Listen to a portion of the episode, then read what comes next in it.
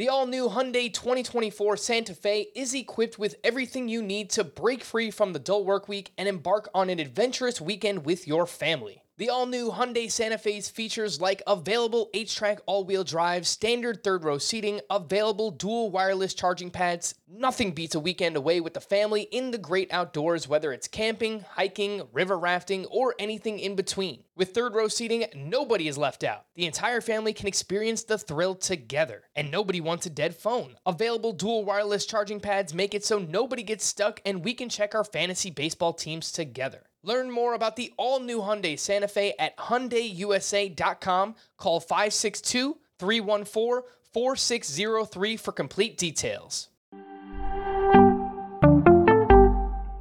Welcome to the Fantasy Baseball Today podcast from CBS Sports. High drive, center field, hit the wall, grand slam.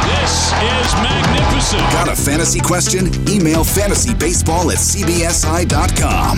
Get ready to win your league. where fantasy becomes reality. Now, here's Frank, Scott, Chris, and Adam. At long last, we've made it to our final position preview pod for now. Starting pitcher preview part three. Welcome into fantasy baseball today on Monday, February 28th. I am Frank Stanfield, joined by Scott White and Chris Towers. And today, we've got to hit on all the starting pitchers outside the top 40 in ADP. We've got sleepers, breakouts, busts, prospects, and a whole bunch more. What's going on, Chris? How was the weekend? Uh, it was good. It was good. I've been playing some Elden Ring, uh, the new the new video game that came out. I'm not very far into it, and I don't really understand what's happening. Uh, I've died many times, which is I, from what I understand, the point of this game uh, is you're going to die a lot. So it's been good. How about you? How about me? Uh, it was solid. I went to the Knicks game on Friday. They stink. Uh, Yeah. Yep. just kind of relaxed on Saturday. I watched What We Do in the Shadows, the movie, and it was really good. It was uh, probably about as good as I could hope. Um, Scotty, happy TGFBI Day. We were talking beforehand, the Great Fantasy Baseball Invitational, a collection of 15 team roto leagues throughout the industry with everybody competing against each other. Uh, they start on Monday. They're slow drafts, which means you'll probably hear about them on podcasts or and or see a bunch of screenshots on Twitter. But I believe this is your first real draft, right, Scotty? Yeah, yeah, it will be my first. It's it's too early as far as I'm concerned, considering two thirds of the closer roles across the league are up in the air, and and and you know, get to a 15 team league, closers really go for a premium. So, not excited about that, but yeah, it, it, it'll be nice to do a draft that means something.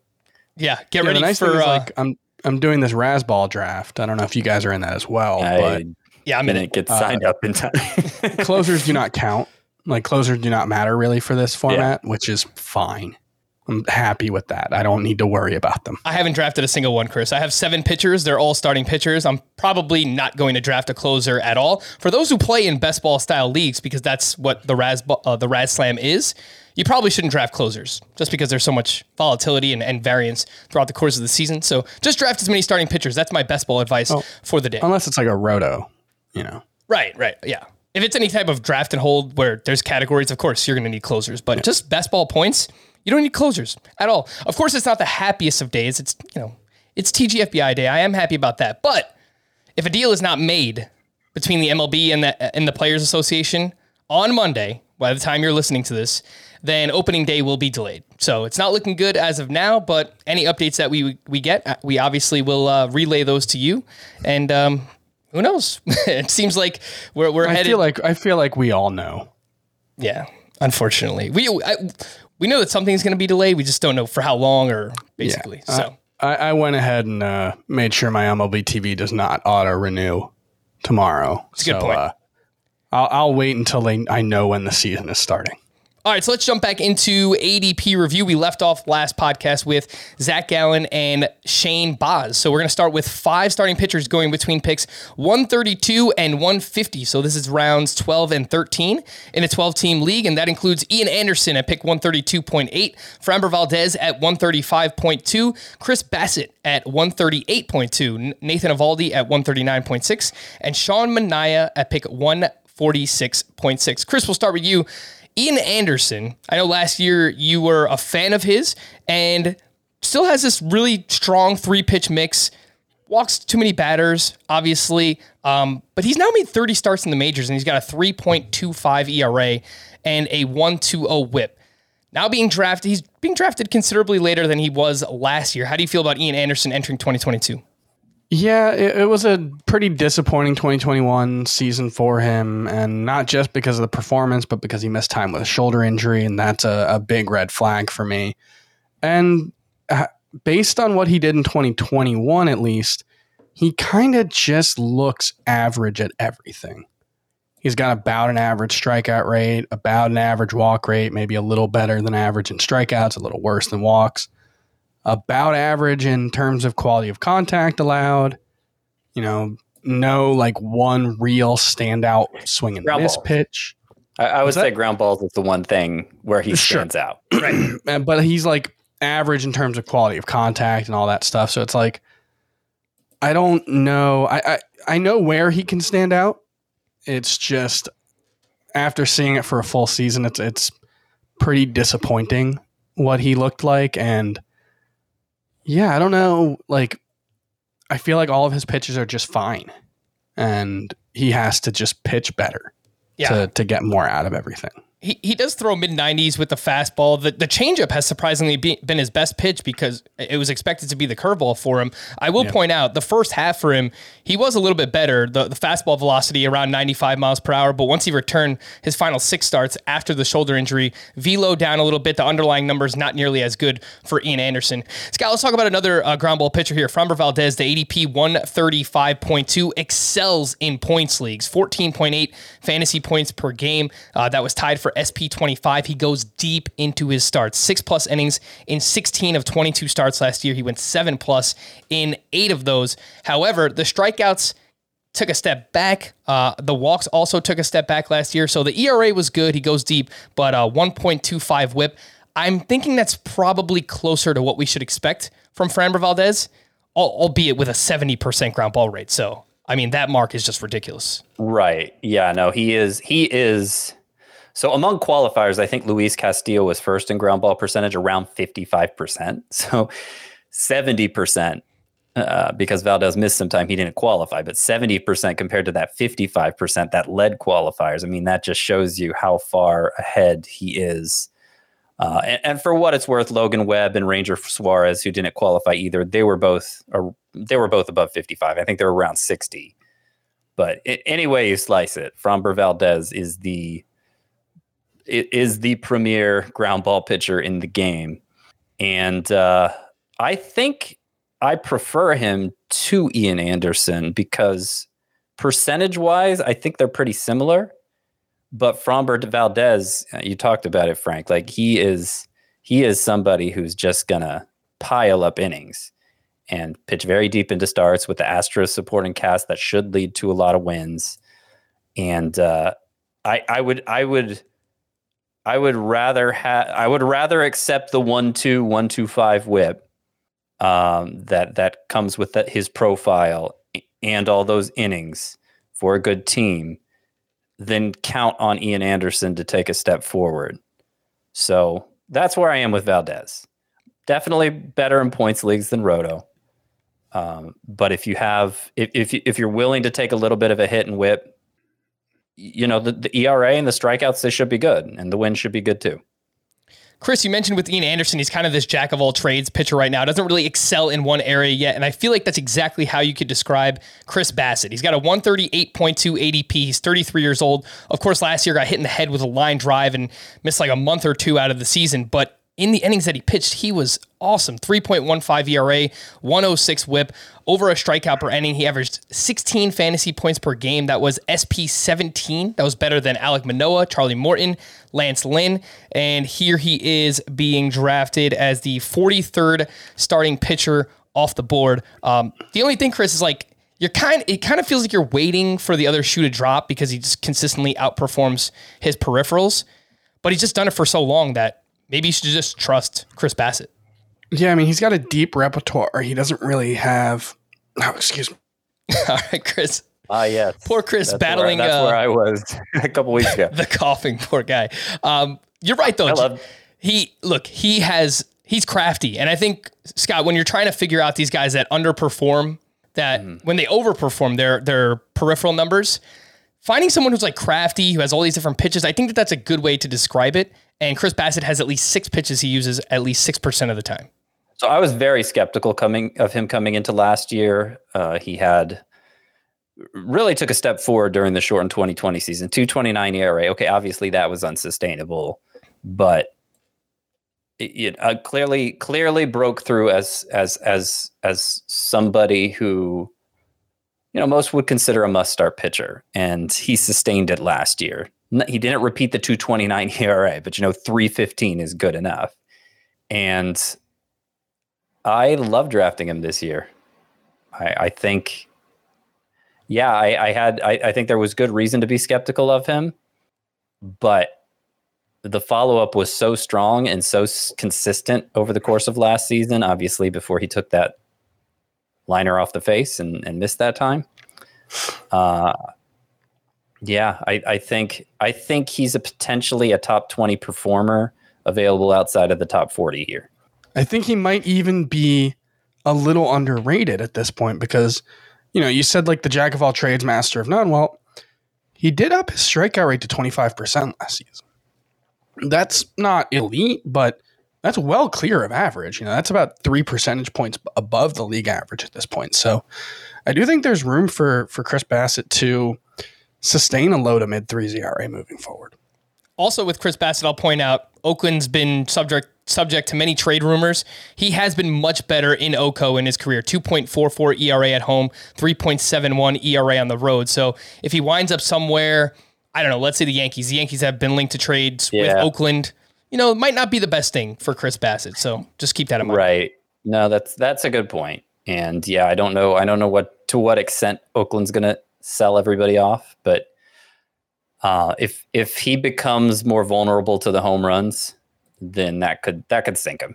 All right, Nathan Eovaldi has an ADP of 139.6. He was the SP 29 in Roto last year. He averaged thir- uh, 13 fantasy points per game. And Chris, he finally managed to stay healthy. 182.1 innings for Nathan Eovaldi. And that was the first time he threw that many since 2014. Another pitcher that has all these different pitches, five different pitches he uses at least 12% of the time.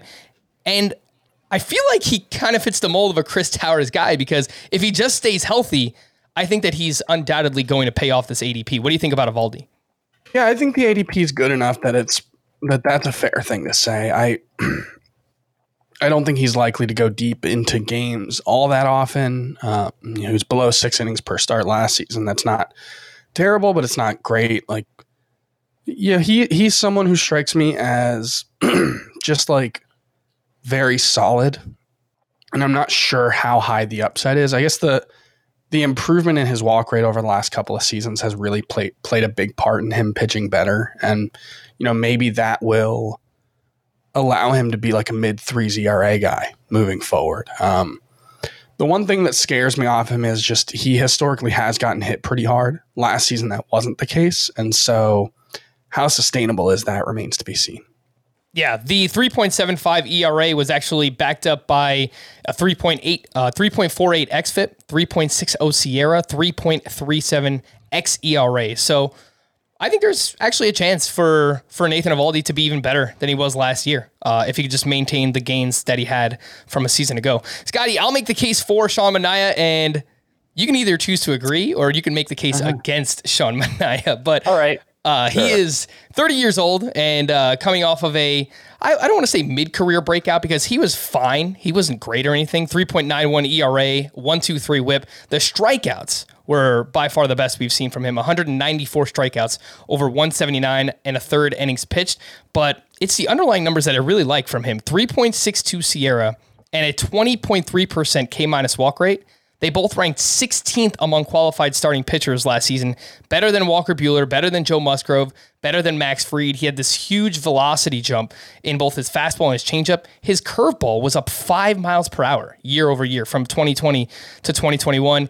Posted career highs in swinging strike rate in K per nine. Uh, he did fade down the stretch. His final 11 starts, he had a 5.88 ERA. I, I think it's just, you know, he faded. I, I think it happened to a lot of starting pitchers coming off the shortened season. And look, if you trust projections, I, I do. I, I think the people who make them are smarter than I am. Uh, ATC from our buddy Ariel Cohen has Manaea as the SP26. Steamer projections have Manaea as the SP11. 11. It's crazy. So I, I don't, I'm buying in. I, I like targeting him in this range. What do you think, Scotty? Don't know. I don't. I don't see the justification. They have him as the SP11 with th- Steamer. You said. Yep. With a 360, they're, they're projecting for a 366 ERA and 179 innings and an 11 and 10 record. I don't. I don't. Yeah, it's a little weird. Does every pitcher have a horrible projection? Otherwise, I, I don't get it. I, I Um, think I think the steamer projections typically um, they're very conservative in terms of their their ERA and their WHIP projections. So three point six six is is actually probably very low for Okay. steamer. Yeah. Well, no. So like, he, Sean Manaea needed this incredible jump in velocity just to get to a 391 ERA and a little more than a strikeout per inning. I don't know. That that just seems that that makes me a little nervous. And the fact he was performing at this level beyond what we've ever seen from him before and and he did fade so much in the second half you know it's not like he has some long track record of uh, we can point to of of even numbers like last year that are you know decent good enough but not not not somebody who's you know in the mix for the Cy Young discussion or anything. I I think Sean Manaea is okay. Uh, I he's in the 55, but you know, I, I kind of lump him, Nathan Eovaldi, and and uh, Tyler Mahle together as pitchers who are decidedly third tier and don't really have the upside for more. And so, you know, there, there's there's a right spot to take them. It's somewhere in this range, but there are definitely pitchers in this range that I can get more excited about. All right. Yeah. One thing that I find interesting about him is he's he basically ditched his slider entirely last season, and even in 2020, he only threw it uh, 3.4 percent of the time. He has a curveball now, and you know I don't know how much of that is just you know maybe they're similar pitches, but that was a historically pretty effective pitch for him. So I, I'd be interested to see if he if he goes away from that forever because he's a 40 60 percent sinker guy and that's generally not an approach that leads to a ton of strikeouts. Um, Right.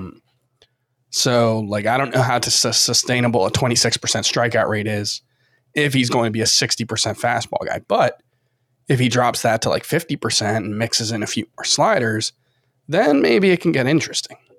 Yeah, look, the, ch- the changeup and the curveball, they seem like fine secondary pitches, but the sinker, you're right. I mean, 60% is just way too much. So uh, if he's traded, or even if he's not, if he just decides to throw his sinker less, I think that could lead to more upside. We have no reason to believe that he's going to throw it less because this is basically how much uh, he's always used his sinker.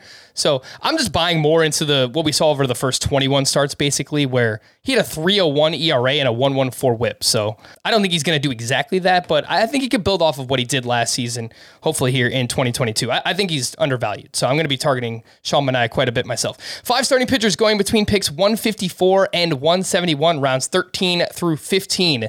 Ranger Danger Suarez for Scotty here. 154.4. Logan Gilbert at 163.2. Luis Severino at pick 163. Uh, Eduardo Rodriguez at pick 165. And Sonny Gray at 166.4. Scotty, talk to us about Ranger Suarez, who has SPARP eligibility. And because of that, I mean, should he be the first SPARP taken? I guess you could argue him versus Severino, right? Because they're both going in the same range. Yeah, you could argue it. I mean, obviously, we we've seen a higher Severino when he was breaking in looked like a top ten pitcher in fantasy, uh, but it's it's been, gosh, how long has it been? Four years since 2018, right? Since Yeah. Luis Severino has has That was the last meaningful innings. last full season for Severino. Yep, 2018. Yeah, so that's um, you know, I I- think there's reason to be a little wary of him.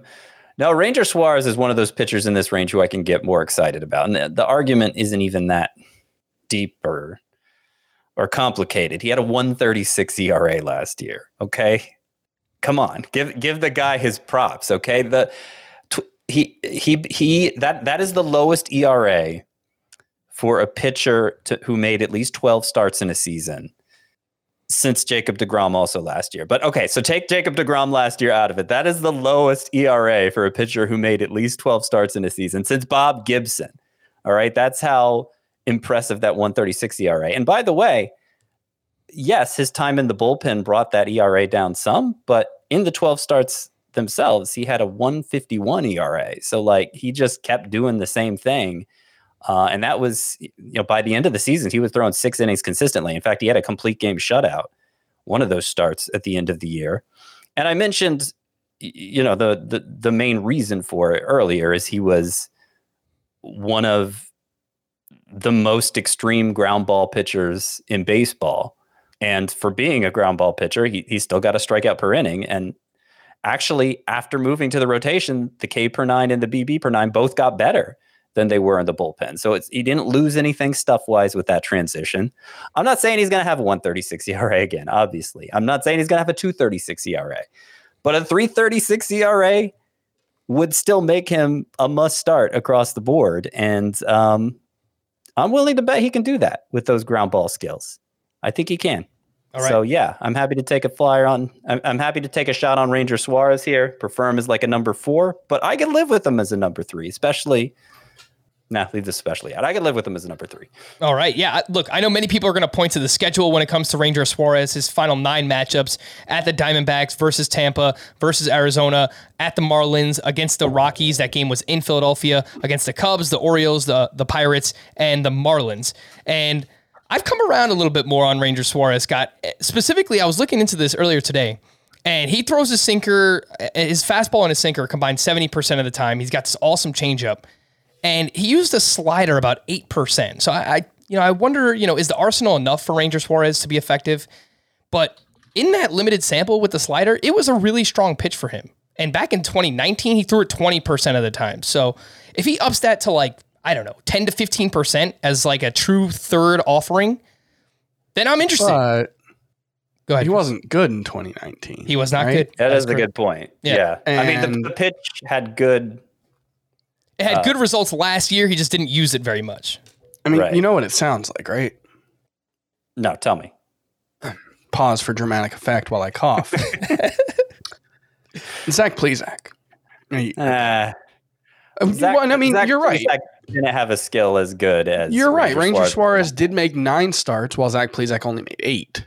So No, Ranger Suarez made 12 starts, Chris. right? Were you But with the, the the the nine starts, you know, the the it just like I think he's fine, but you're asking him to do something that basically nobody in baseball does with his pitch mix, and maybe he can. Like the fact that he did this last season with this pitch mix already makes him an outlier. It's very hard to do what he did, make and while making the transition from the bullpen to a starting spot, no less. But it's the type of like you should bet against outliers, and most people are. The nice thing about Ranger Suarez is he doesn't cost very much, so the the cost of betting on him is pretty minimal.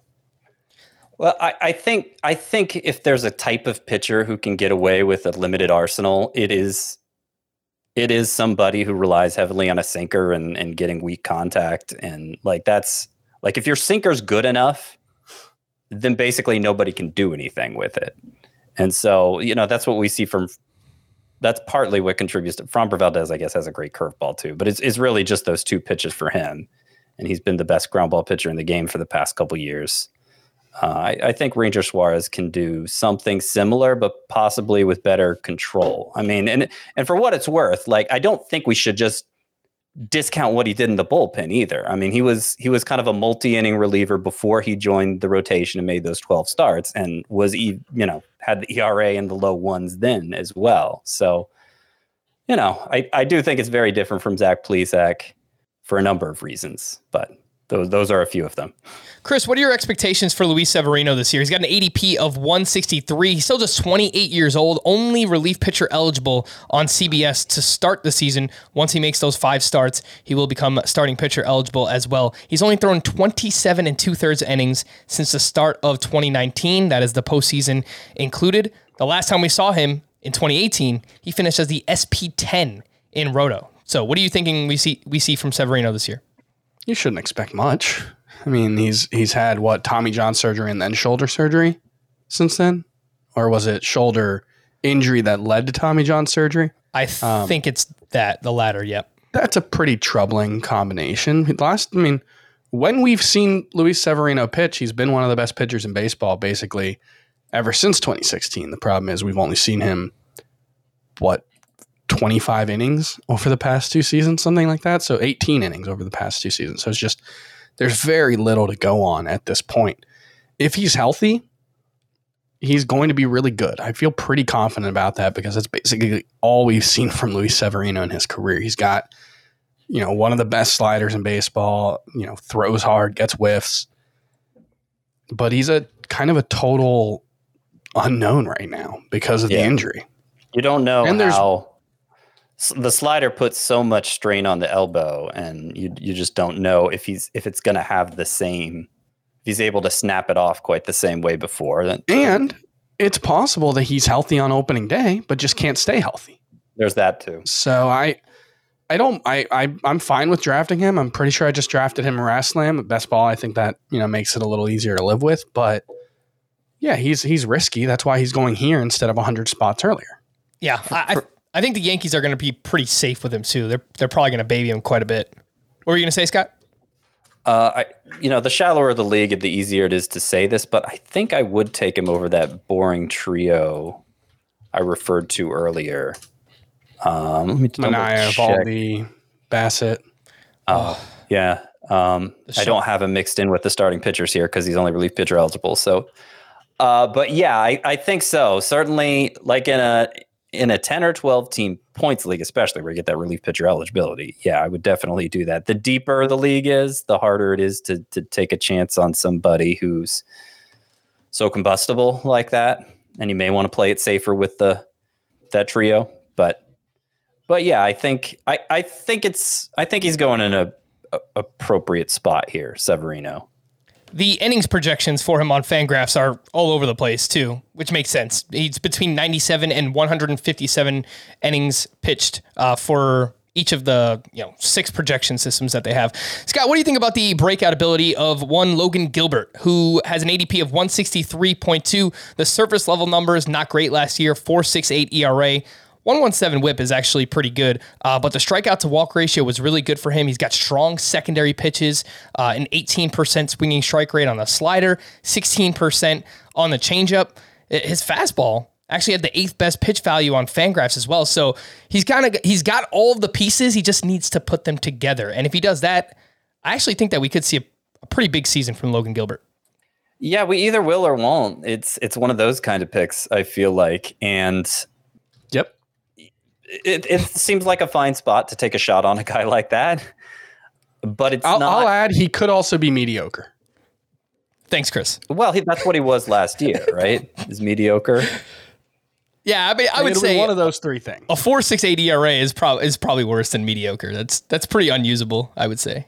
Well, I mean, But it wouldn't, strike- it, strike- wouldn't, it wouldn't take much for him to get a four ERA. you know? Decent strikeouts, Right.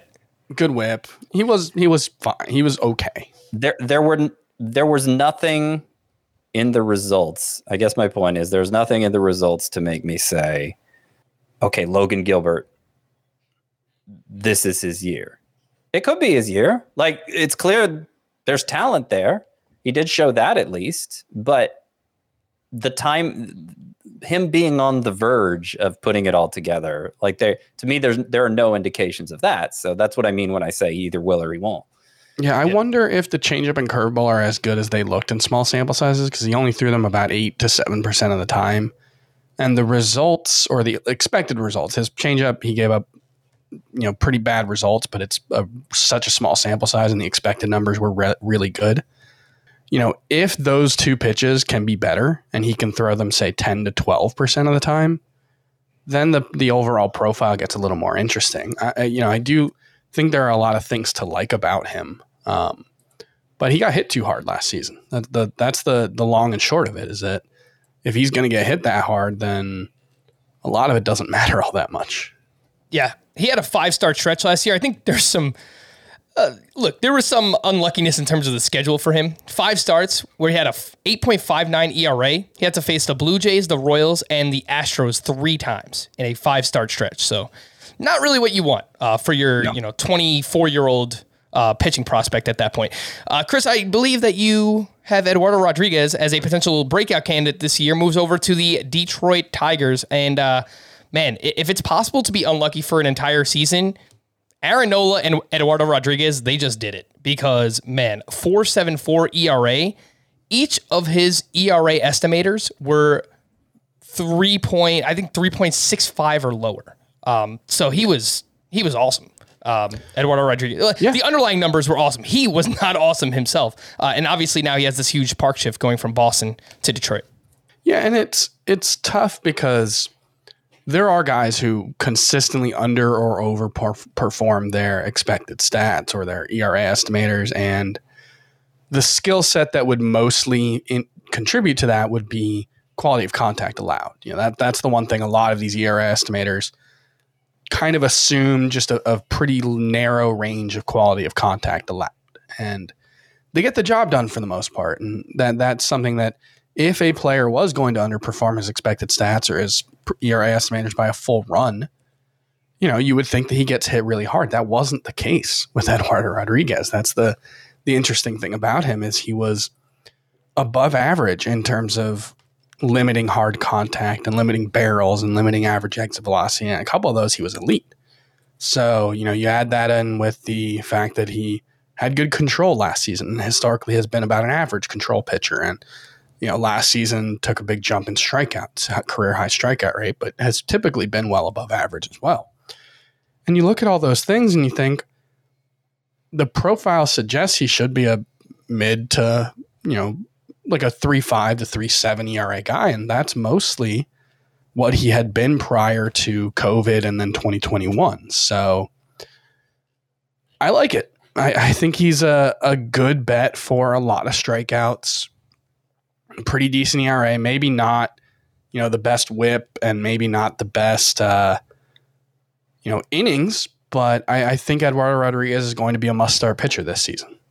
Yeah, I'm with you, man. He's been much better on the road in his career too. So 4. Yeah, oh great park shift. 4.04 ERA on the road, 4.29 in Fenway. So even if you're projecting just like a high threes ERA as like his baseline projection, the fact that he's moving from Boston to Detroit, like he might actually just improve as a pitcher. So yeah. I think, you know, like a 3.5 to 3.8 ERA for him where he's going as the what 48 starting pitcher off the board with over a strikeout per inning. Yeah, I'll, I'll take that. I'm with you. Um, Scotty, the last name in this group, Sonny Gray, 166.4 is the ADP, and he was not great last year. Uh, strikeouts were still very good, but the ERA, the whip, not great. He dealt with back, groin, rib issues, and uh, I, I think with Sonny Gray, we kind of got a Luis Castillo thing going on with him where for the past couple of seasons, I think we just overvalued him. And hmm. Now the ADP has maybe gone too far the other way. What do you think as the SP 49 off the board? Man, I am so over Sonny Gray. I'm so over it. Like he, his whole career has been this roller coaster ride, and I'm always out at the wrong time. I was, I'm always in at the wrong time. Uh, I've gone in hard for him before, including just two years ago, and uh, yeah, it's um, I I I don't know. I I just don't think the upside is enough to invest that much in him. I guess is is ultimately what it comes down to. He could be pretty usable. He he he will be at least streamable so you know I, I don't think there's much much risk of you drafting him and and then just dumping him unless there's an injury situation uh, but yeah i would not i would not have hope for him being like a really steady part of your rotation yeah I, look he's dealt with enough injuries at this point the whip I, I i feel comfortable saying the whip is going to actively hurt you the strikeouts should still be really good and i'll point out 10 starts before he went on the il in june he was pretty good 3.42 ERA, almost 12 strikeouts per nine in those first 10 starts, and just did not look the same once he returned from injury. The strikeouts per inning should will probably be pretty good. Right. But then, you know, he's a small guy and he has not shown much durability over the years. So, so just add that on top of everything else. All right, we're going to take a quick break, but uh, before we do that, bit of a programming update. We will have podcast for you each Monday through Saturday now in the month of March. I know Scott's probably freaking out. No, Scott, we're not going to record a, a, podcast on Friday nights. Uh, but that Saturday episode will always be a mailbag. So if you have questions, continue to send them in fantasybaseball at cbsi.com or leave a five star rating on Apple and drop a question in the review uh, if you want us to answer your question. So again, yeah, podcast coming up Monday through Saturday throughout the course of March, and hopefully we have a season to talk about by the time April rolls around. Uh, we're going to take a break when we return. More ADP here on Fantasy Baseball today. Robert Half research indicates 9 out of 10 hiring managers are having difficulty hiring. If you have open roles, chances are you're feeling this too. That's why you need Robert Half. Our specialized recruiting professionals engage with our proprietary AI to connect businesses of all sizes with highly skilled talent in finance and accounting, technology, marketing and creative, legal, and administrative and customer support. At Robert Half, we know talent. Visit RobertHalf.com today.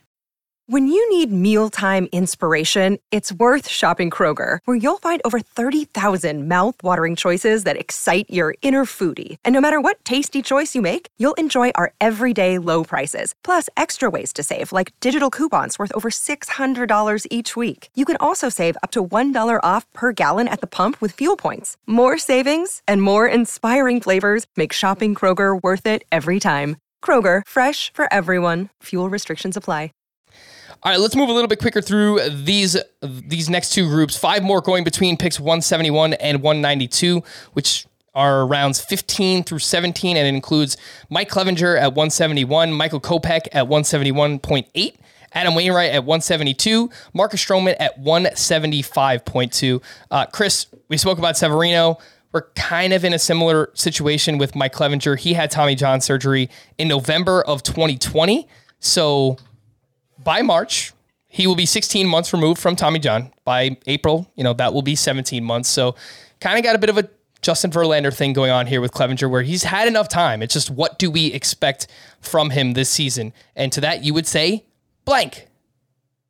Uh, I'm not sure because he's been, he had been steadily improving as a pitcher uh, basically three straight years, but that 2019 season had a lot of injuries itself obviously then the the Tommy John surgery. So we just don't know what he's going to look like coming back from Tommy John surgery. We, we generally assume guys are going to look more or less like themselves, but we don't really know who Mike Clevinger is more or less. You know, his his velocity had jumped three straight seasons before the injury. Was that be, was the injury because of that, or was it, you know, just unrelated? Impossible to say. So I do think there's a lot of upside with Mike Clevinger. I think he he's someone who does a good job of limiting hard contact and and you know should be a decent bet to outperform his peripherals. I just don't know whether those peripherals will be low fours or mid threes. Um, but this is the perfect like this stretch of the draft is where you should be taking chances on yeah. guys like that. You know, you you don't you shouldn't be looking for guys who you should have your rotation anchors by now. And so you know, whether you want to take like Adam Wainwright, I think is fine in this range, but if you're looking for league winning perhaps upside, I, I, I think Mike Clevinger potentially does have that. Maybe Michael P- Kopech. Um, although Adam Wainwright, obviously, if he pitches the way he does, has the last two seasons, yeah, he's going to once again be one of the best p- values at pitcher. But he was top ten. Wainwright was in both points leagues and Five but he doesn't have the like 11k per nine. No, he doesn't. You know, but he's good enough to be ERA. top ten. Yeah, yeah. I think uh, just just based on a skills expectation that Clevinger and Kopech should have more upside on a per inning basis. But I think the deeper the league that you play in, the more likely you should be to take someone like Adam Wainwright or Marcus Stroman. Because yeah. if you play in a 15 team league and you're getting these guys as, you know, your SP4 or what a SP4, SP5, like you know, to get someone that's going to provide you quality innings that late in a draft, it's it's it's very valuable commodity. I, so. I, think it's ridiculous where Wainwright's going. He's he's another one of my favorite pitchers to draft. I would say my three favorite pitchers to draft. They're all ancient. are Charlie Morton, Justin Verlander, and Adam Wainwright because you start with just the fact that, like I said, top ten in both formats last year. Whatever lack of upside uh, people claim he has, it wasn't enough to keep him out of the top 10 last year. Uh, and he was exactly the same in 2020. We didn't give him much credit then because it was like a, how many starts was it? Like a dozen or something? But now it's, uh, it's like 42 40 starts starts over the past two seasons. 42 starts over the past two seasons where he's been low threes ERA, uh, a whip right above one. And, you know, the K per nine, about 7.5 during that stretch. Not good, not good at all.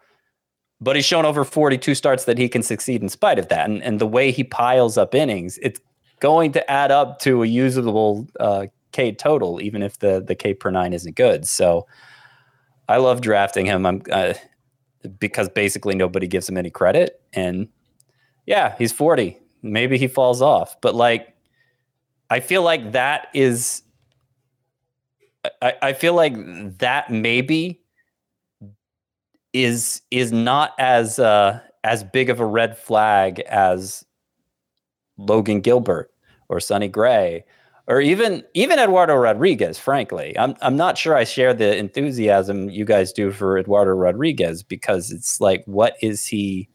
We're hopeful he can rebound. Sure, a lot of the underlying numbers say he can, but what is he rebounding to? He's rebounding to basically what Sean Manaea was last year. So I don't know. I'd rather go for the guy who was top ten last year, personally. I I hear you, Scott. I, last point on Eduardo Rodriguez. If he regresses to the skills that he had when he was like a 3.8 ERA pitcher in Boston, if he pitches that same exact way in Comerica, that's probably going to lead to like a 3.6 ERA, in my opinion. Just because he's in a, in a much better venue. It could. Yeah. It could. The thing would, about I would Wainwright is bet on Wainwright being better. you have to the the bet with Wainwright, and I, I like at this point in the draft, I don't think there's any such thing as a bad bet. Like even if you don't think Michael Clevinger is going to stay healthy or any of that, like it, th- this point in the draft is where you're taking the shots. The thing with Wainwright is you're betting on him being an outlier at the thing that is hardest to know whether someone is actually good or not, and that's with BABIP. Basically, he's had a like a 250 BABIP combined over the past two seasons. It's not entirely out of the realm of possibility that he's just turned himself into a 90th percentile BABIP guy in the second in the mm-hmm. later stage of his of his career. And you know if he does that then yeah he probably will be a low 3 ERA guy. But if he's a 300 BABIP guy you're probably dropping him That's fair. but it's probably also true that you could be dropping Mike Clevinger because he gets hurt in two starts Yeah. Yeah. And I like Clevinger in this range too, for what it's worth. I, I do like Wainwright more. Uh, But so your- I your guess I don't draft expectation- at this point in the draft should be that a bad 3 week stretch could lead you to dropping any pitcher here Sure. True. Uh, Wainwright, what I'll point out with the BABIP, again, that defense, the defense behind him, I think they had like three or four gold glovers on that defense Yeah. last year. So, yeah, like like we saw with Kyle Hendricks for years, where he was able to outperform uh, his expected numbers. I, I think we might be seeing that from Adam Wainwright right now, just based on his defense and, and the division that he pitches in. He gets to face the Pirates, he gets to face the Cubs. So, um, overall, at this point, yeah, I'm, I'm with you guys. I know I know it's he's old, boring, whatever. I- I'll take a shot on it. Can I make sure we talk about Michael Kopech before we move on? Yes, please do. I know we wanted to move faster, but Michael Kopech, I know he mostly worked in relief last season, and, and so it's hard to know how that's going to translate to a full time starting role, but he looked every bit like a frontline ace starter last season, or a frontline ace pitcher, at least. We don't know if he'll be able to do that over 150 innings, let alone 180, but he did everything you want. He did an excellent, exceptional job of limiting hard contact. He did an exceptional job of getting strikeouts and whiffs. He had four different pitches that looked like whiff, uh, big time whiff pitches. Obviously, the sample size is small on a couple of those, but the fastball slider combination alone is uh, looks pretty devastating. So. I do think there is like some right-handed Chris Sale potential here. I'll point out that the projections on Fangraphs have him basically all of them have him for either 22 or 23 starts. I will take the under. I'll take the under on all of those. I think he's going to bounce back and forth. I know he's going to start the season in the rotation. That's what they've said so far. But there's a quote from their general manager, Rick Hahn, where they talked about they want him fresh for October they're trying to make a deep run in the postseason, uh, and and they want him available at that point in the season. They they want him fresh. So I think you know maybe we see something like 15 or 16 starts, and then he moves over to the bullpen in some kind of multi-inning role or long relief role, something like that. Um, but yeah, I, I, would definitely take the under on on 22 starts this season for Michael Kopech personally. Scott. Uh, yeah, I, I I think I'd take the under too, but it it it it comes down to me it, for me whether his innings come in a bunch of three four inning starts. Yeah or whether they're five, six inning starts that just have a big gaps in between them because you know three, four inning starts are pretty useless. No matter is he how Trevor Rogers last season? That would yeah. be really useful.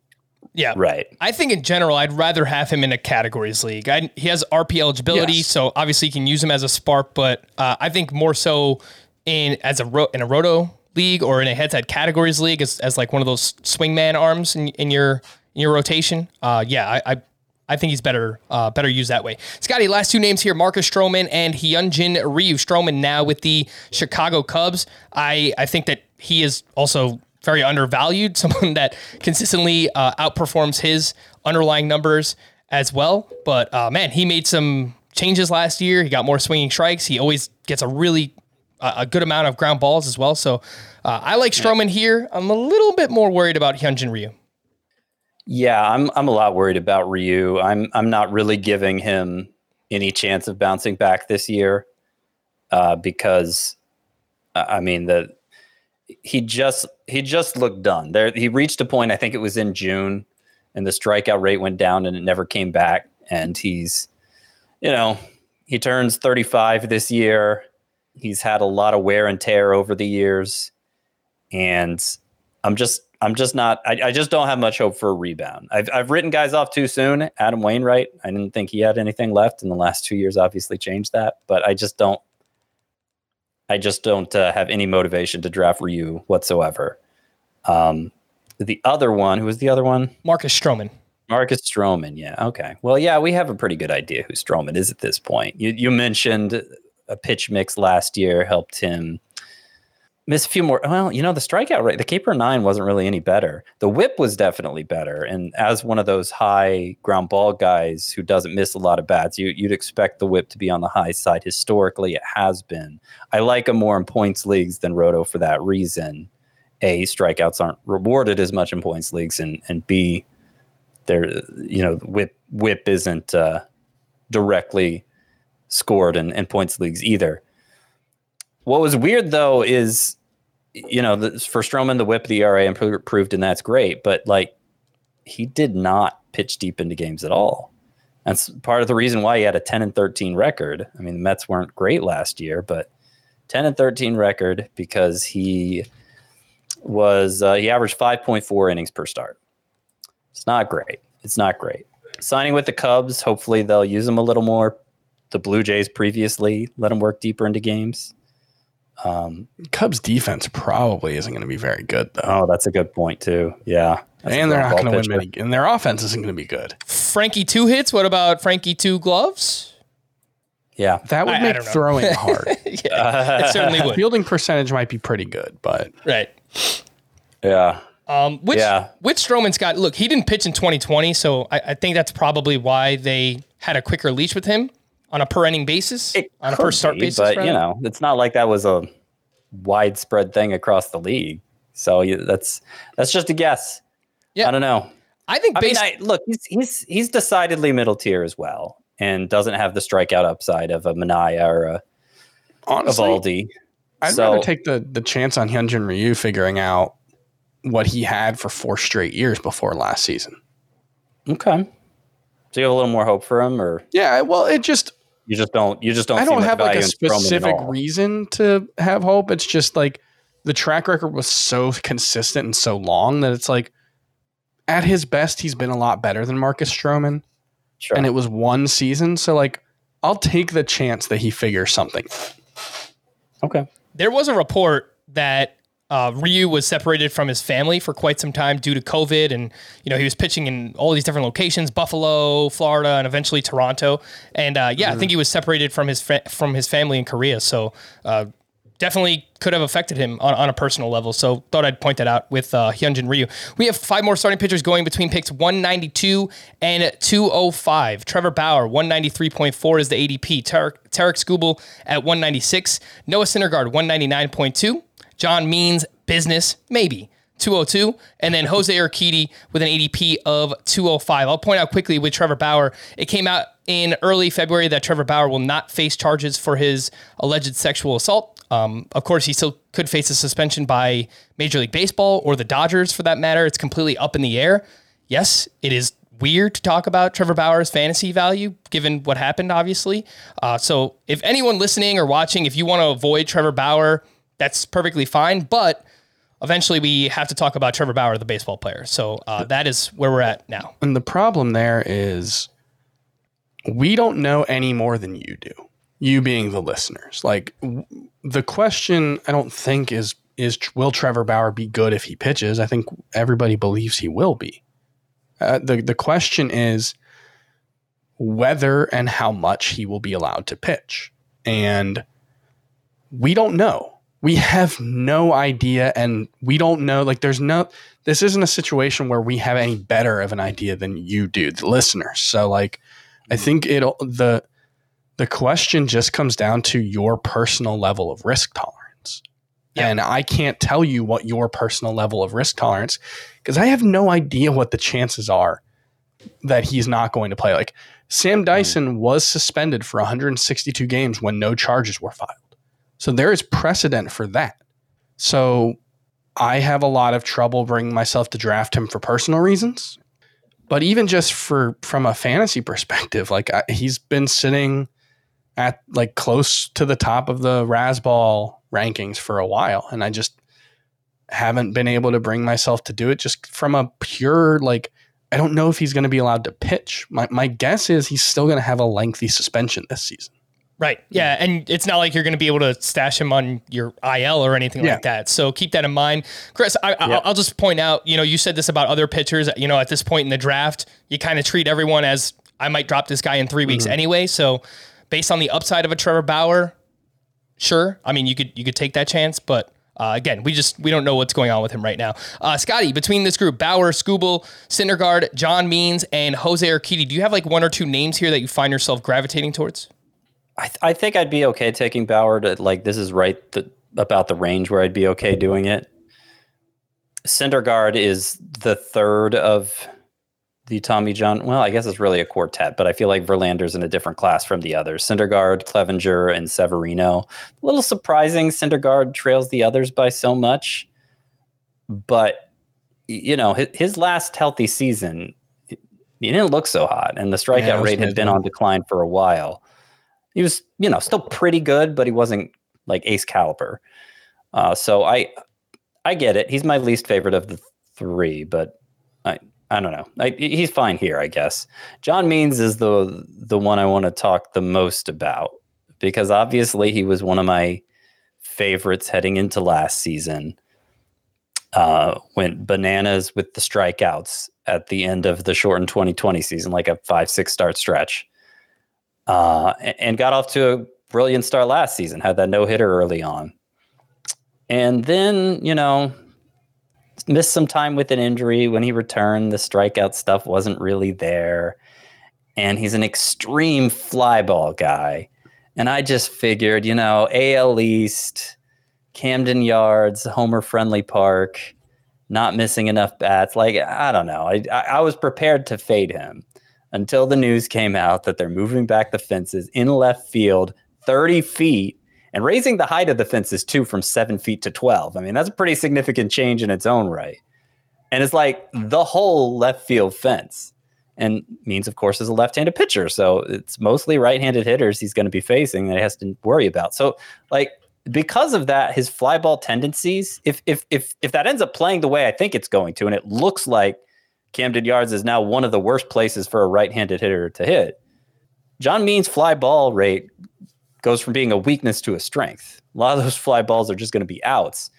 You just look at his home ERA versus his away ERA last year. It was uh, 284 on the road versus 462 at home.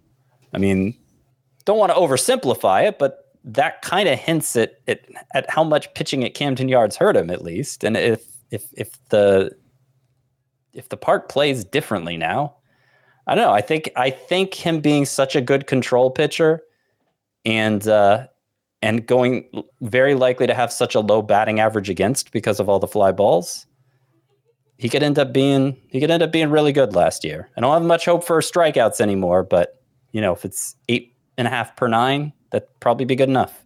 Yeah, I'm pretty interested in John Means myself. I would be remiss not to mention that uh, his first 12 starts came before the sticky substance, and there was a video that surfaced of like his hand sticking to his glove. Uh, there was always going to be regression last year. You have to realize that his first 12 starts, while he had a 2.28 ERA, his xFIP was four on the dot. So no matter what, he was always going to regress.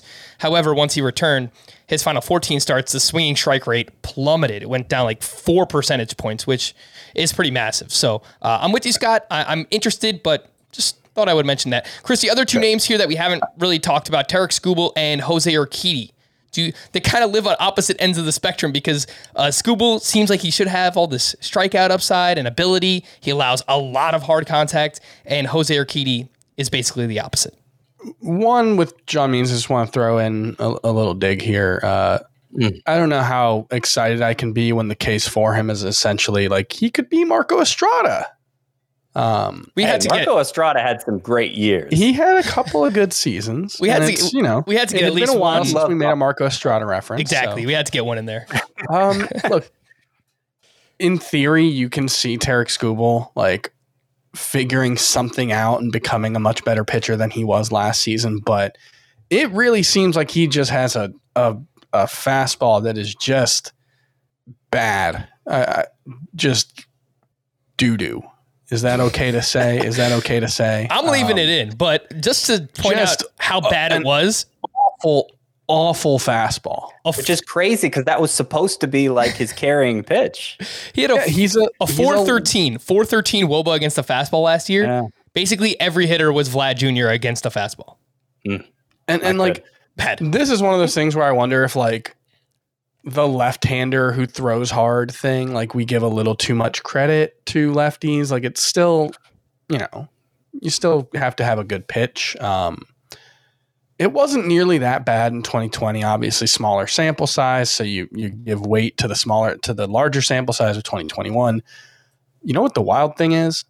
The 418 wOBA suggests that he had some good luck with his fastball because it was a 429 expected wOBA that's Yikes. 92 mile per hour average exit velocity, 19 degree average launch angle. That's basically like what Mike Trout's average launch angle and average exit velocity are. It's and the sinker was just as bad. So it's not like you can turn around and say, well, he can just throw the sinker instead of the four seamer. Like it was just as bad. So I I don't know what the plan is there to get get around such an issue like that, especially when like he doesn't he hasn't settled on what his secondary pitch mix is going to be. He was alternating between a splitter and a changeup. Uh, it's not clear like which of his breaking balls. So I just there are a lot of situations where like oh this guy's one tweak away or like John Means. Well, if he gives up fewer home runs and with with Skubal it's like a Rube, Rube Goldberg machine almost where like you need like a hundred different little widgets and things to like fall at exactly the right time and maybe he can turn into the the like I like the the talent, but I was very discouraged by his 2021.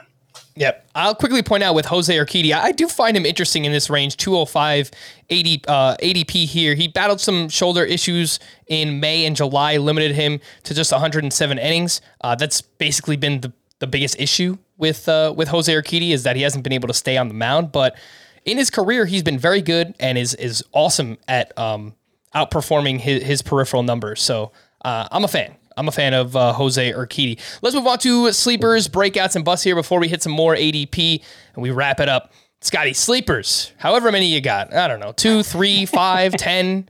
I don't know.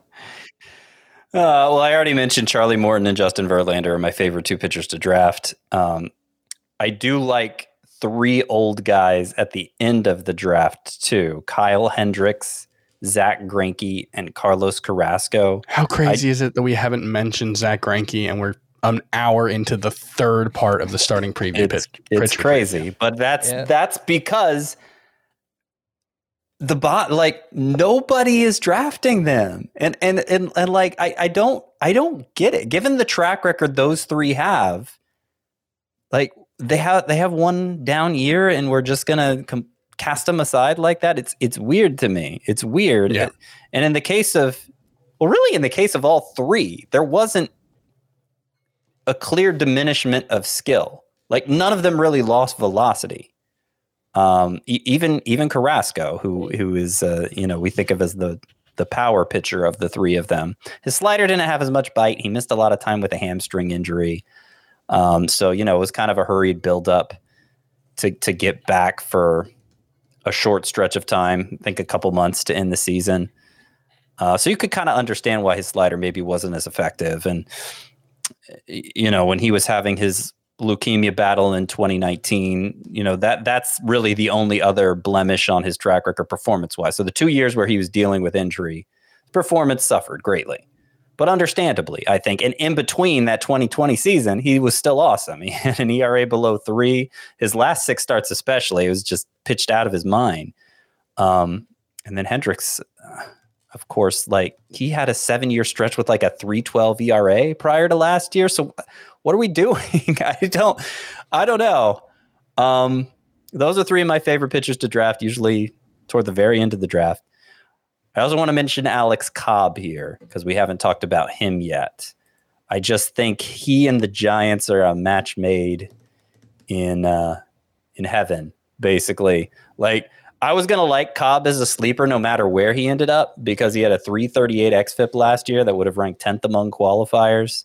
Got a lot of ground balls with the splitter, career best swinging strike rate. You know, looked like he took a big step forward last year that, you know, just because of baseball variance. Um, and and he missed some time with an injury. The numbers weren't quite where we wanted them to be.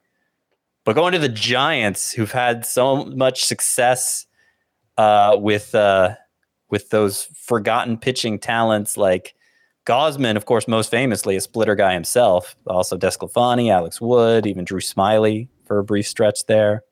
Uh, I, I think it could be a big year for Alex Cobb.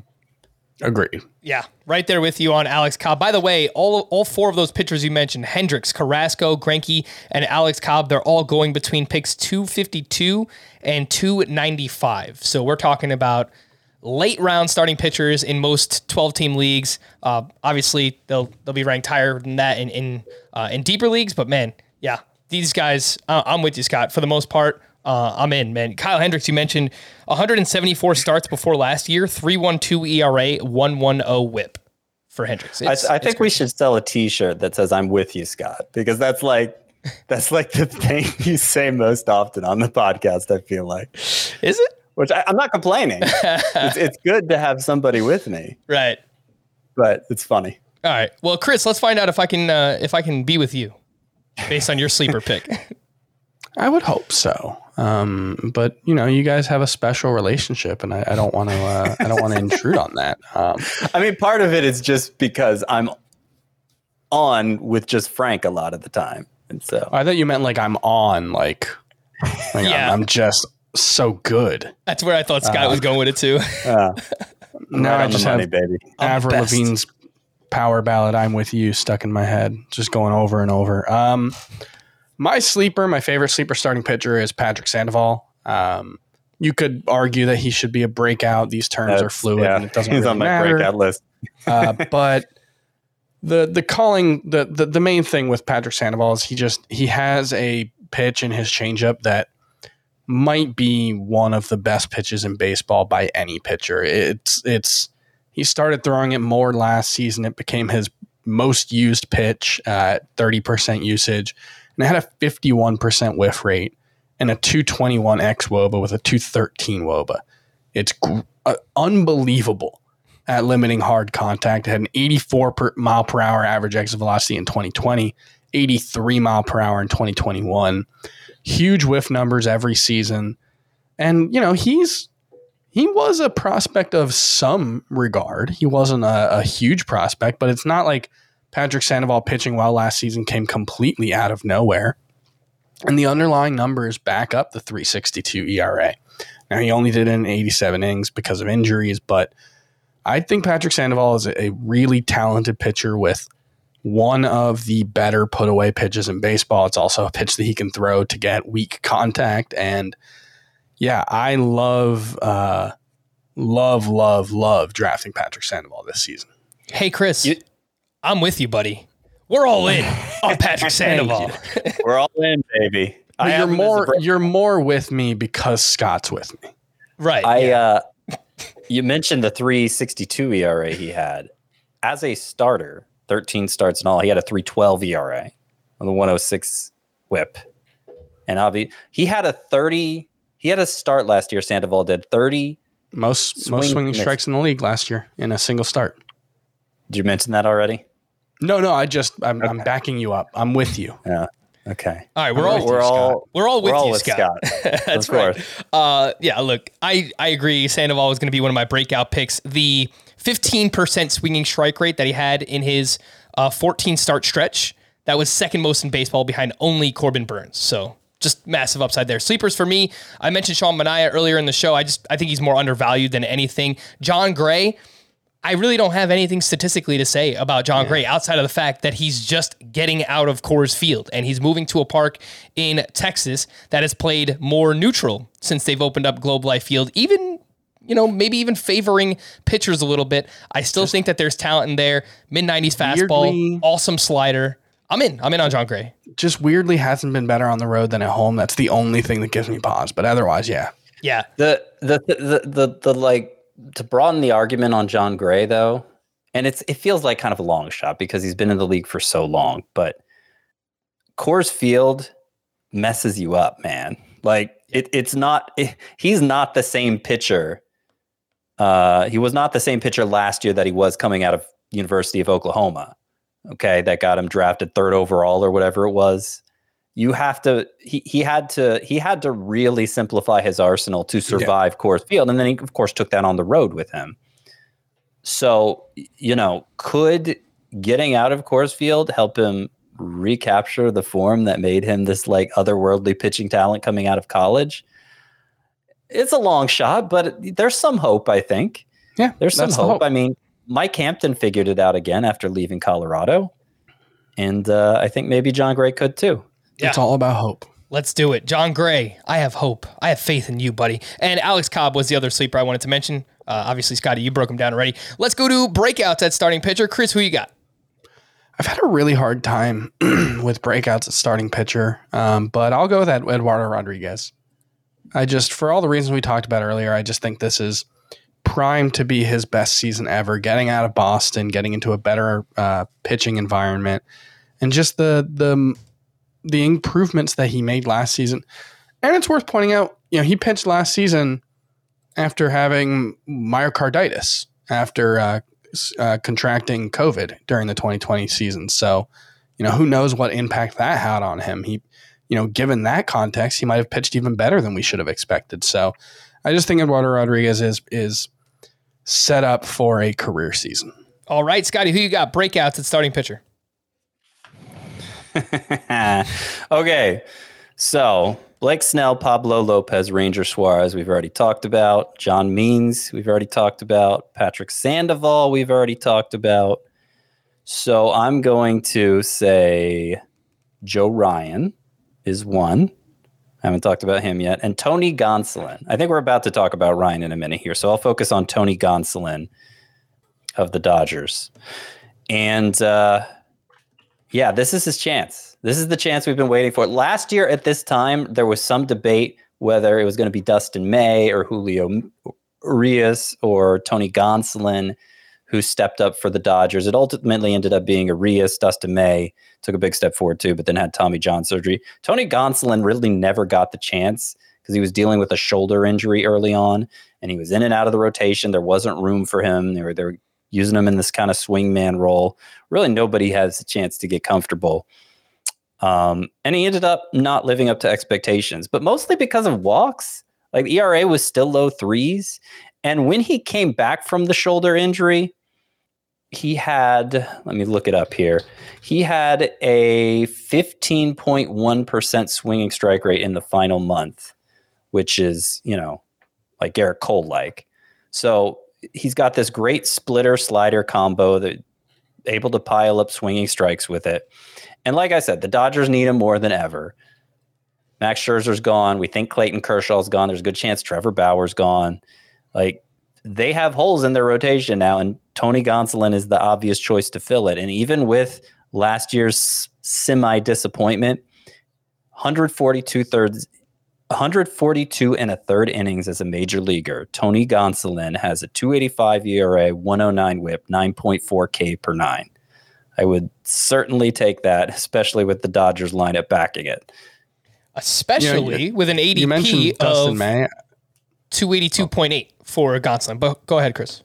You mentioned Dustin May. I just want to point out sleeper. If your if your league has unlimited IL spots or, or really deep IL spots, may not be back until the second half of the season, but he looked so good in the limited time we saw him last season. He looked like he was making an absolute like he could be Sandy Alcantara.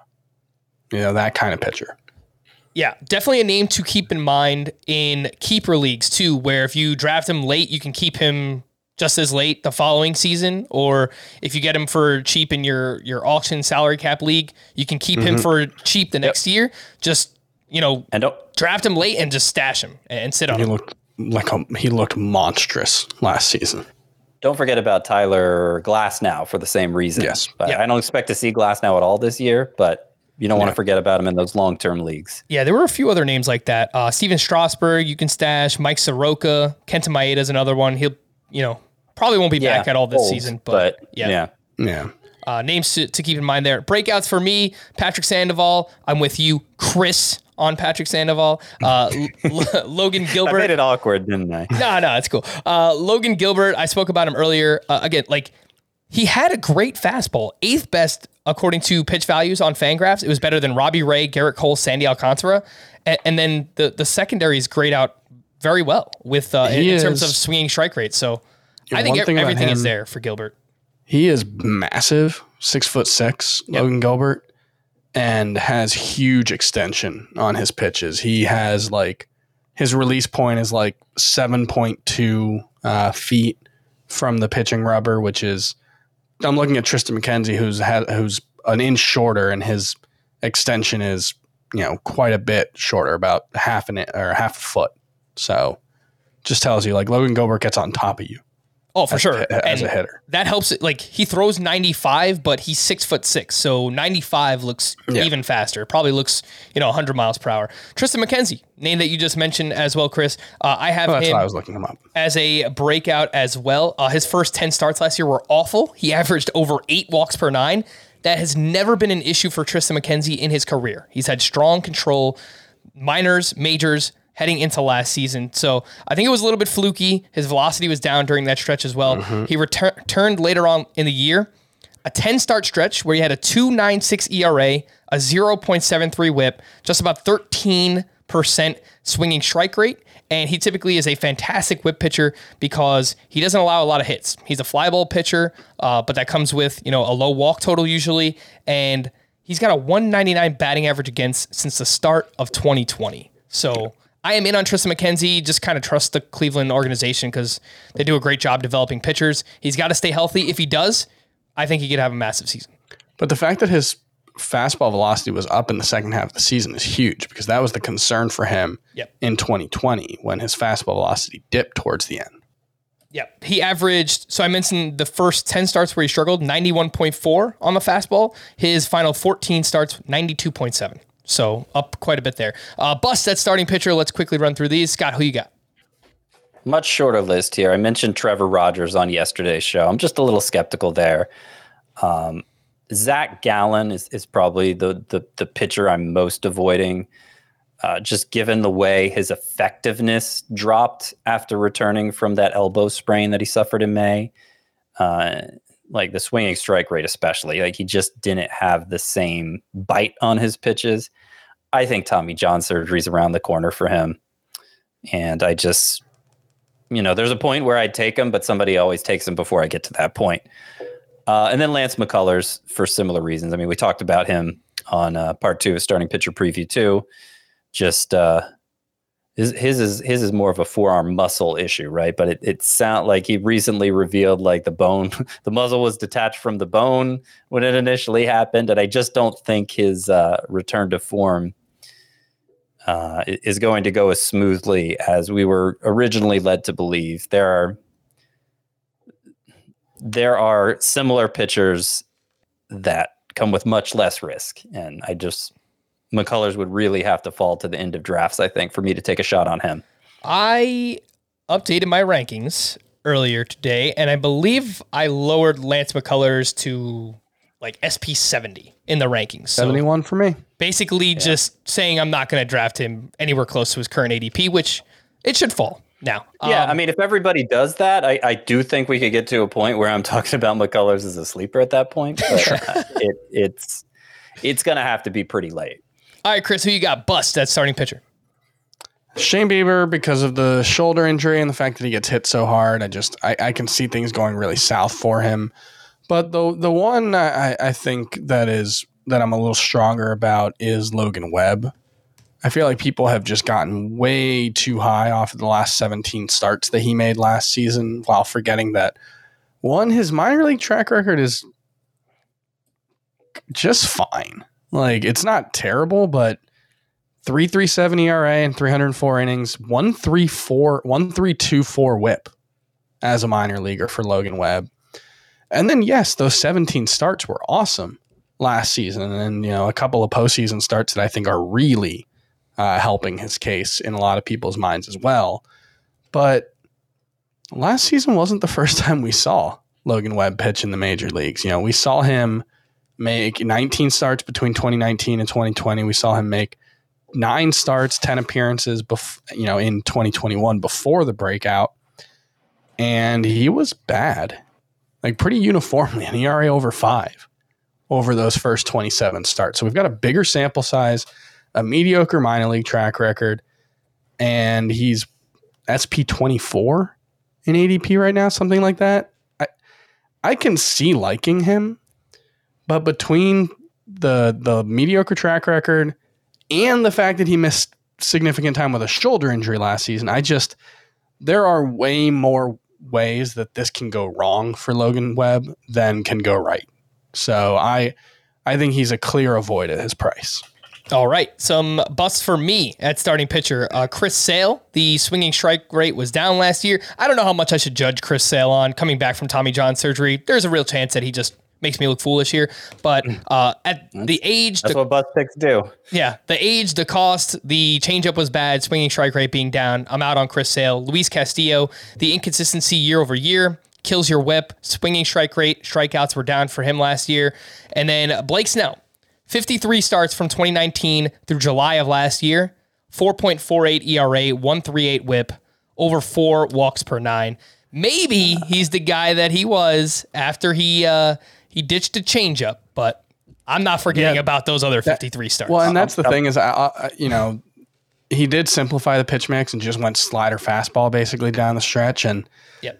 that could work. But I would also point out to Patrick Corbin, who is older and doesn't throw as hard as Blake Snell, but Patrick Corbin as an example of how very very slim the margin for error with that kind of approach is. Like, yeah, you can do it, but if hitters years. adjust, does he have an adjustment left if he can't trust the changeup and the curveball to come back? That's Yeah. the concern. Yep. I do like that Snell gave us renewed hope last year, and this is by far the latest he's been going since his Sure. Cy Young season. So Mhm. that's why I have him as more of a breakout. There's also And weird thing with like his arm slot just keeps dropping. It dropped again last season, and even as he started pitching better, it never like recovered. So he's like more of a three quarters guy, whereas he used to pitch like more overhand. So that that that also just feels like a potential like is he pitching through something in his shoulder? We know he had the elbow issue at the end of uh the 20 god 18 season now was that when he won the Cy Young? Um yep, I and think- then yep, 2018. Yeah. 2019, I think he had elbow issues as well. So that's a concern. Yep, for sure. All right, so we've got uh, quite a few more pitchers to get through here. Here's what I'll do: uh, we'll I'll throw five names uh, each of your way, and, and, then we'll move on to the other person, and, and we'll keep we'll keep swapping here. But let's go through this next group of five: 208 through pick 228. Patrick Sandoval, uh, we spoke about him quite a bit. Anthony DeSclafani at pick 209.4. Tanner Houck at 209.8. Joe Ryan at 226.4, and Aaron Civale at pick 228. Scotty, I'll give you this list because I know you wanted to talk about Joe Ryan as a breakout. Yeah, it's it's one of those where it, doesn't need to be. We don't need to get make it that complicated. Okay, his last two minor league seasons, Joe Ryan. So that's 2019 and 2021 because there obviously was no 2020 in the minors. Joe Ryan had a 247 ERA, point eight. Trying to talk too fast. He had a 247 ERA, a .82 WHIP, and 13 strikeouts per nine innings. And then after reaching the majors last year in five starts, basically did a lot of the same things. The ERA ended up 405 because the last start was pretty bad, but 0.79 whip, 30 strikeouts in 26 and two thirds innings.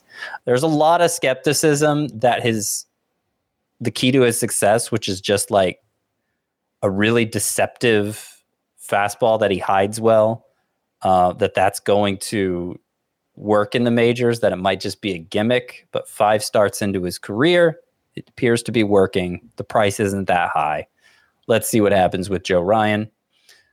I also like Aaron Civale at this price. It's I, I think it's kind of weird because he was he was kind of a darling pick in uh in, in like fantasy analyst circles the last couple years. I, I wasn't that high on him personally, but I don't know what about his 2021 has caused everyone to back off of him because you know what it is. He's being punished for Zach Plesac's sins. Maybe.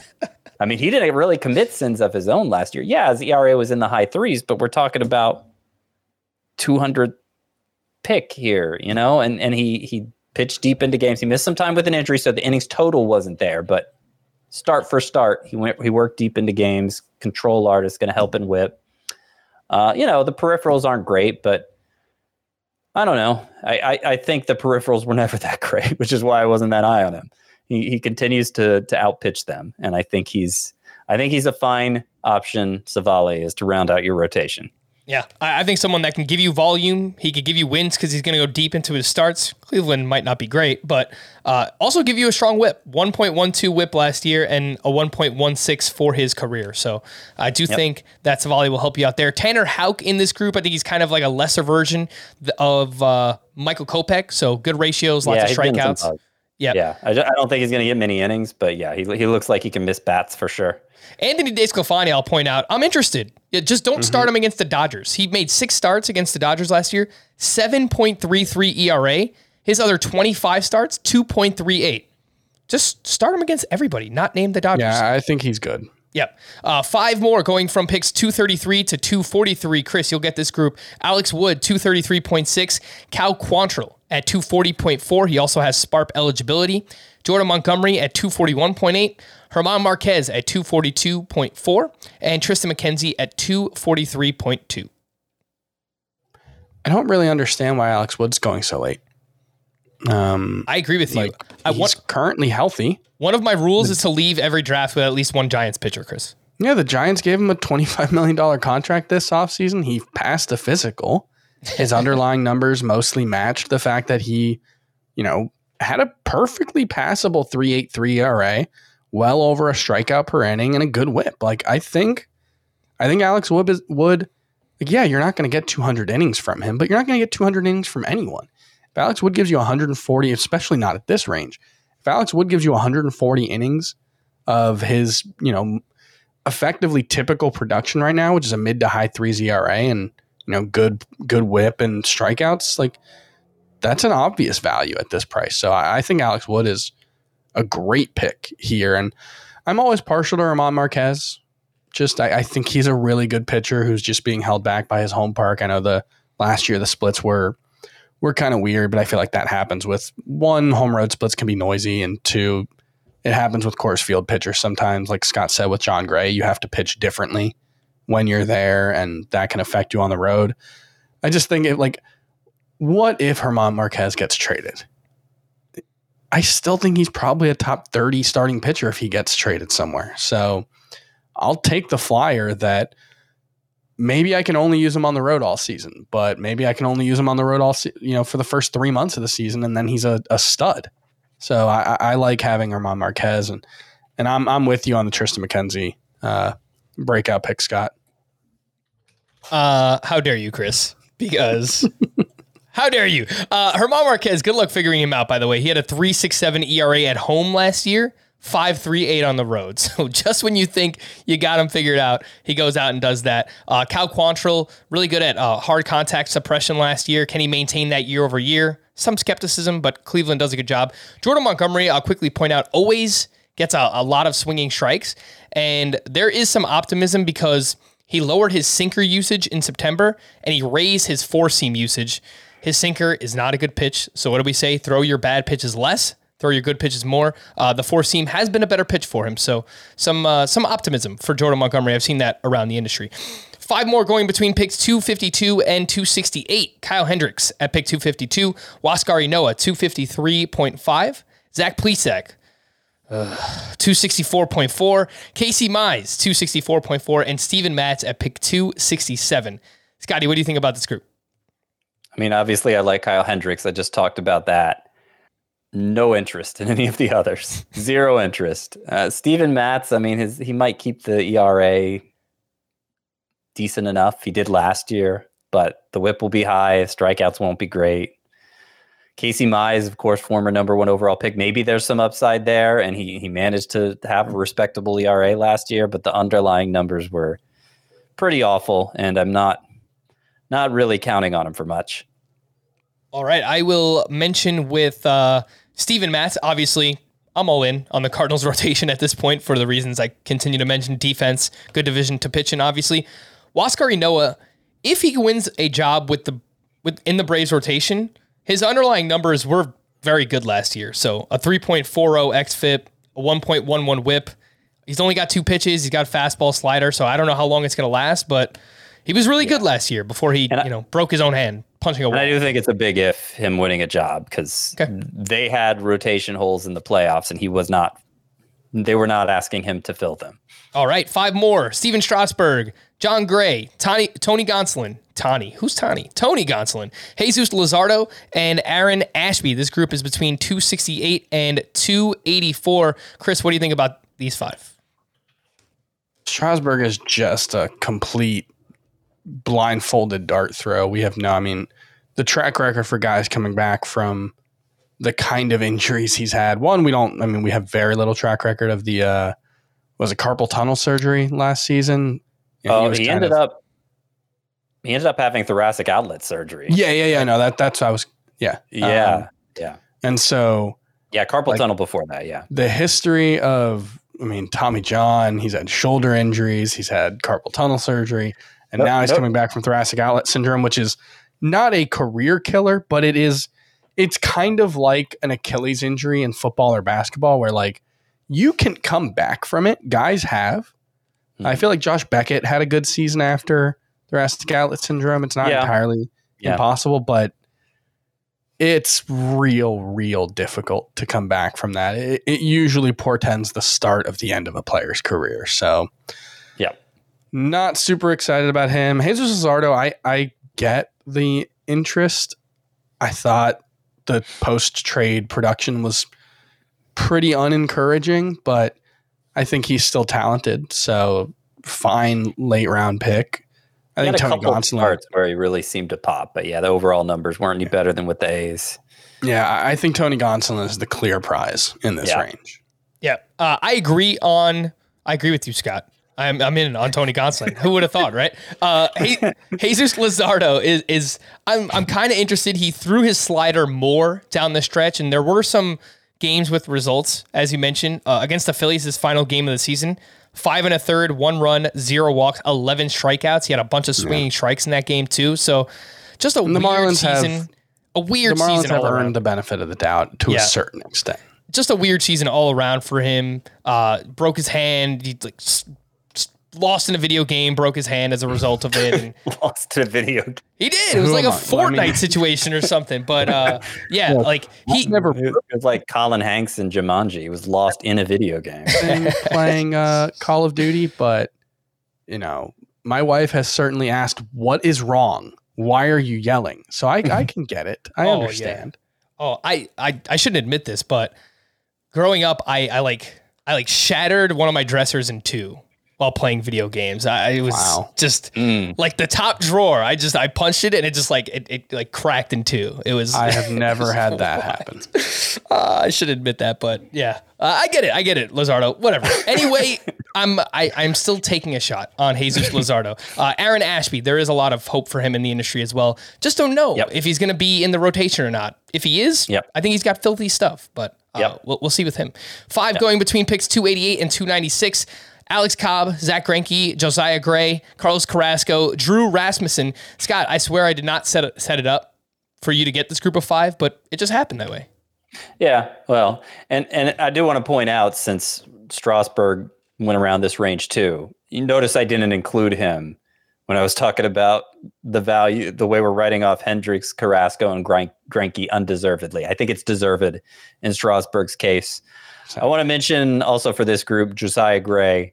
Um, interesting potential there. Showed, showed a lot of strikeout potential with the Nationals after being traded from the Dodgers. Extreme fly ball rate too, and those home runs um, could keep him from meeting the potential he shows with the strikeouts. At this point in the draft, why not? I mean, I'd rather have Greinke, but why not? Uh, but Josiah Gray, um, I'm a little on the fence about him and his future. All right, this next group of five from picks 297 to 313 Christian Javier, Corey Kluber, Marco Gonzales, Kyle Gibson, and Yusei Kikuchi. Uh, Chris, I, I guess there's a chance Javier would start if if Lance McCullers isn't ready for the beginning of the season. Yeah, I, there's not much to get excited about this range. I I think Marco Gonzalez can be fine in like a low end SP five kind of way. So, you know, like I don't know if there's that much difference between him and like gosh, I don't know. I was gonna say Adam Wainwright, but Wainwright's proven to be better at suppressing hard contact. But like Gonzales can have that kind of season. We've seen it before. Um, Kikuchi, I think, is still really, really talented and really interesting. I just don't know if he's ever going to figure out the pitch mix issues and, you know, the location. And like, it just, it seems like he's like 95% of the way there at all times. And it's just that last 5% is the hardest part. So, yeah, of, of this group, the, mo- the ones I'm most likely to draft would be Yusei Kikuchi and, and Marco Gonzales. All right, we're coming up on the end here. I swear. Five more. Eric Lauer, Luis Patino, Sixto Sanchez, Bailey Ober, and Jameson Taillon. Uh, Scott, Lauer pitched well last year. Patino, still prospect pedigree, some strikeout ability there. And Bailey Ober, a lot like Joe Ryan, he kind of had like this vertical approach angle thing going on last year. Um, and he got better down the stretch. So in deeper Yeah. leagues, I'm kind of interested in Bailey Ober. Yeah, I agree. He gives up a lot of hits, but the control's good enough that he can maybe get away with it. And and and he looked like he'll he, he could miss enough bats uh, that that he could become, you know, a halfway decent fantasy option. I I want to mention because just a little beyond this group is uh, first of all Chris Paddack. Uh, We may be writing him off too soon too. Um, and I, I don't have as much hope for those for him as those other three, but we may be writing him off too soon. His the, the actual skill set hasn't changed that much from that impressive rookie year for Paddack. Uh, and, and then Nestor Cortes, who was amazing down the stretch for the Yankees last year. I'm really surprised he's not ranked higher. I think he's in line to start to begin the year in the rotation. He's he's one of those guys who I don't know, kind of Alex Wood like in that the stuff isn't that impressive, but the results would lead you to believe it is. And so I understand there are questions whether he can sustain it, but he was legitimately great for the Yankees the final couple months of last season. Yeah, they have him penciled in as their SP4 to start the season. Jameson Taillon should be back from ankle surgery, you know, some point in I, mid to late April, maybe May, depending on when the season starts. But yeah, Nestor Cortes, um, lots of deception, moving around on the mound, quick pitching guys, awesome mustache as well. So definitely keep that in mind if you you know if you value that in your players. Uh, Chris, are you looking at the rundown by any chance? Yes. All right, so there's like a whole bunch of players that I haven't even mentioned yet. Like Mm-hmm. 16 more pitchers here. Are there any that stand out to you that are going outside the top 325 that you'd like to mention? Uh, Paddack, like Scott mentioned, there's just always the chance for the bounce back. Dylan Bundy, like this was a dude who was being drafted. What as a top 35 pitcher last season? I, I was skeptical last year, but I don't think he's just like completely finished. Potentially, Dinelson Lamet, another guy who was a top 75 pick until the the injury concerns really started to creep up. Um, so I'll bet on the talent there at, at you know a, a price like that. And then I think one of my favorite late round picks is uh, Edward Cabrera, Marlins guy, uh, one of the stallions.